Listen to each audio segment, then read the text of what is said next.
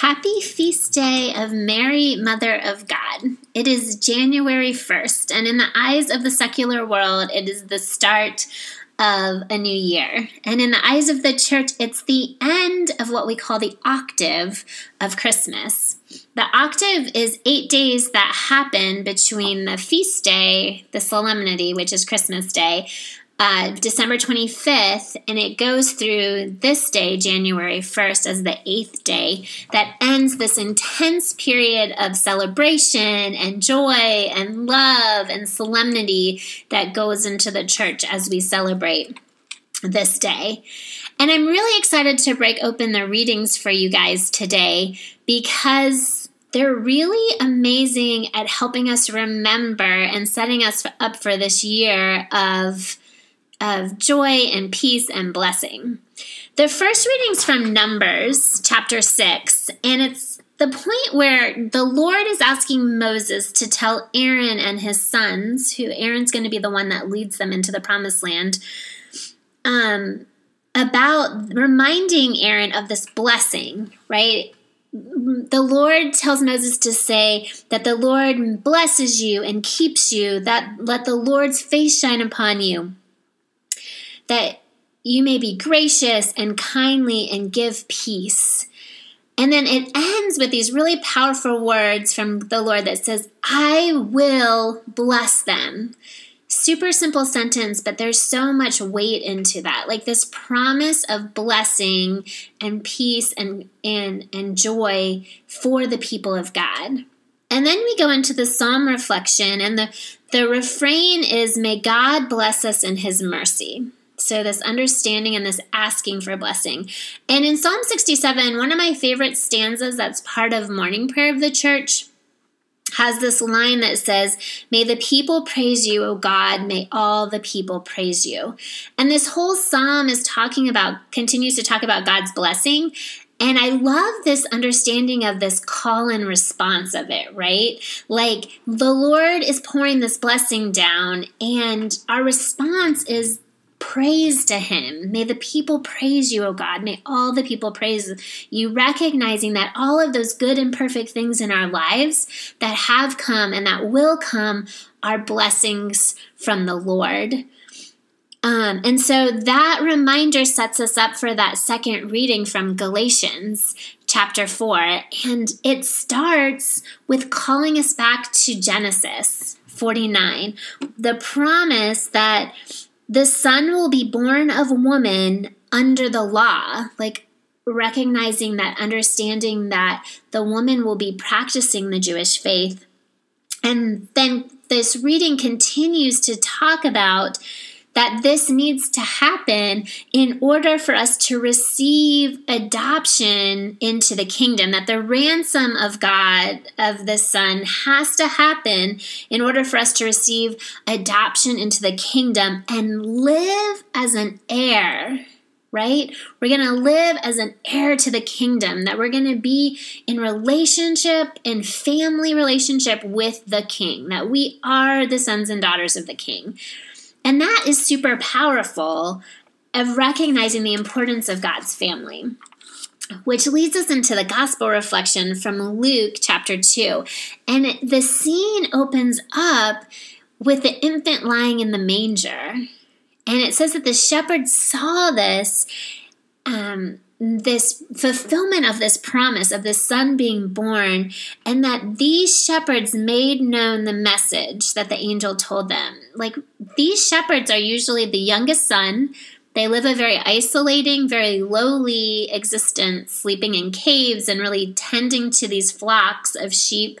And this is like the livelihood of their families.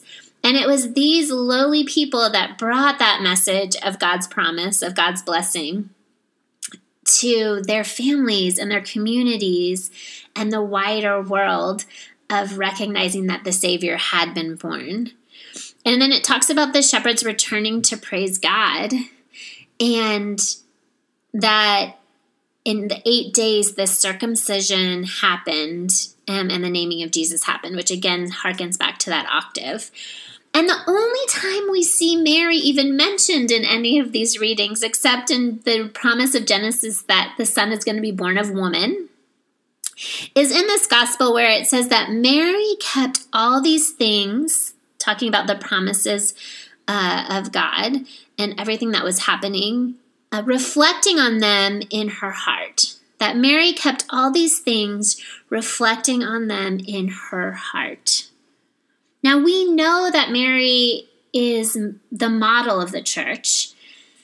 And so I think there's a lot that we can learn from her and from these readings and understanding and growing and and becoming who we're supposed to be in our lives.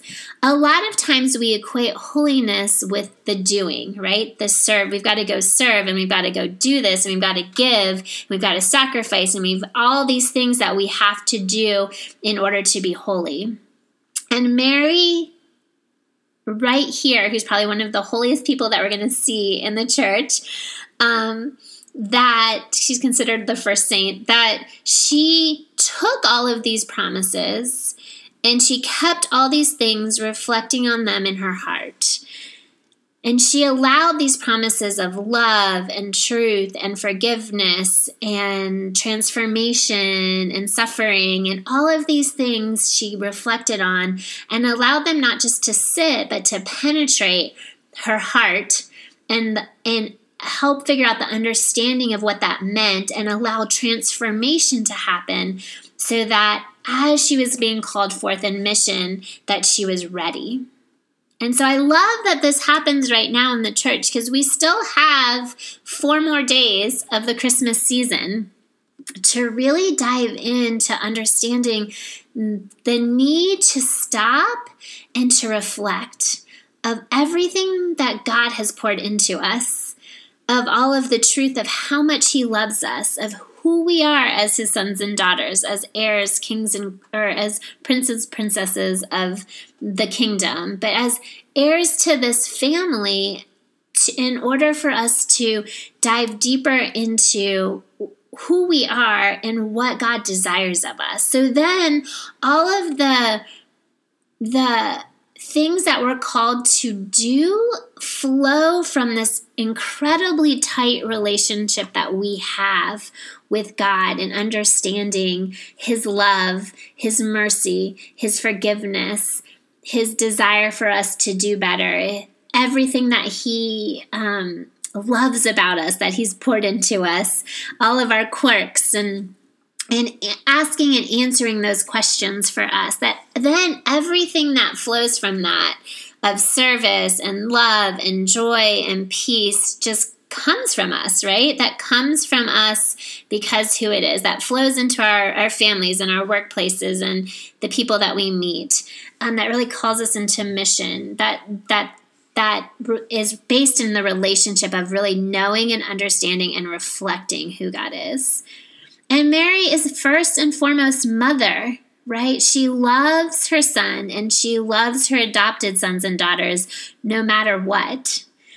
Even if there's hard times, even if there's failures, even if there's struggles and sacrifices, like she loves us and desires to serve us. And so, my desire for us going forth from here is to allow Mary to be our mother and really taking these next four days and diving into listening and reflecting on on who we are and all of the good and perfect things that have come in our lives and that are coming in our lives um, and thanking him for that. And and talking to mary about what it is that we feel like we need or allowing her to to really intercede for us and to mother us um, and to help us have a stronger relationship with her son I'm excited for this feast day. I hope you guys have a joyous day of family and friends and that you may be bold in your reflection of Mary as Mother of God, as Mother of the Church, as Mother to us. Um, I love you and amen.